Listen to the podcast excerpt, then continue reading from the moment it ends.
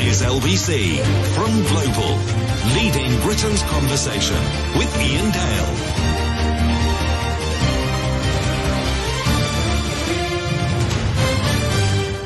Hello, very good evening. It's five minutes past seven on L B C. I'm Ian Dale. Welcome to the programme. Well, it is the U S midterm elections today.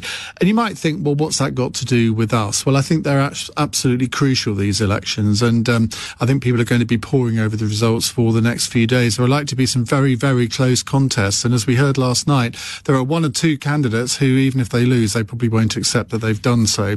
And, of course, Donald Trump has thrown a hand grenade into the whole debate uh, over the last twenty-four hours, where he says he's going to be making a big announcement next Tuesday. Well, I wonder what that could be. A couple of months ago, a friend of mine who's quite close to the Trump organization uh, said to me that he thought that Trump, depending on the results today, would announce within a few days. So he's clearly either going to announce that he is going to run or he isn't going to run next Tuesday.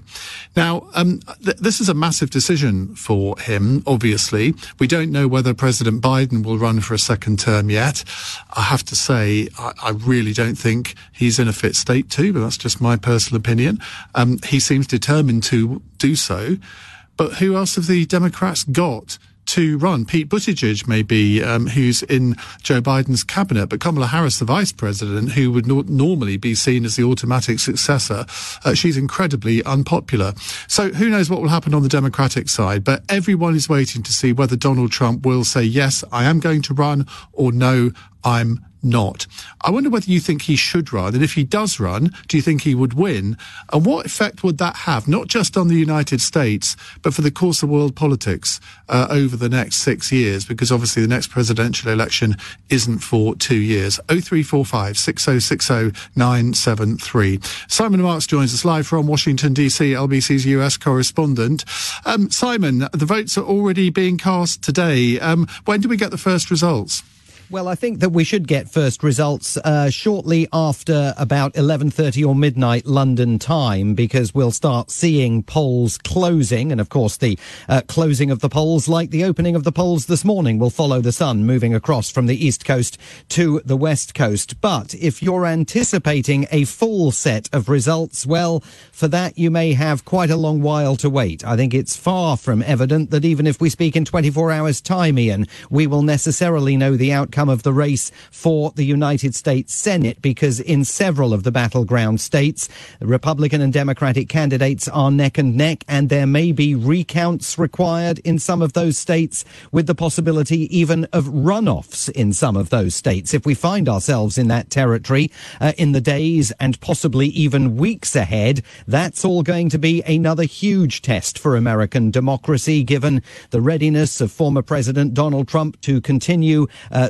spreading entirely false claims about the legitimacy of America's electoral system, and given the very brittle nature uh, of the American public at the moment as those conspiracies uh, have spread. Let's start with the president of the hour, because remember, midterm elections are usually a referendum on the performance of the sitting president. Joe Biden making his final arguments to uh, Democrat voters and uh, those undecided in the middle, focused very much on the historic nature of what is at stake today. Today we face an inflection point, one of those moments that comes around every three or four generations.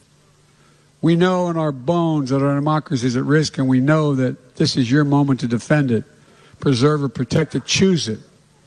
And I want you to know, we'll meet this moment. President Biden very much hoping to drive Democrats to the polls based on that argument that democracy is on the edge of an abyss, and, as he put it a few days ago on the campaign trail, that the country could be close to wandering down a path to chaos. Imagine a situation, to put this into broader historical context, in which a voter in Pennsylvania backing Democratic candidates and responding uh, to President Biden's plea there had this to say to an an interviewer this morning. This could be one of the last times you actually get to vote in an election the way we've been used to for so long. There's so many, uh, so many conspiracy theorists who are trying to figure out ways to overturn the will of the people. And I figure, you know what, I'm not going to give up my last opportunity. Well, the principal conspiracy theorist was rallying in Ohio last night before he cast his vote today. Uh, in Florida, as he cast his vote, he predicted Donald Trump a big red wave, a good night for Republican candidates, many of whom, of course, he has endorsed after they embraced uh, some of his uh, conspiracy theory positions over the course of the last few months. And then there was that depth charge that Donald Trump uh, uh, unveiled uh, in his rally in Ohio last night. I'm going to be making a very big announcement on Tuesday, November fifteenth, at Mar-a-Lago in Palm Beach, Florida.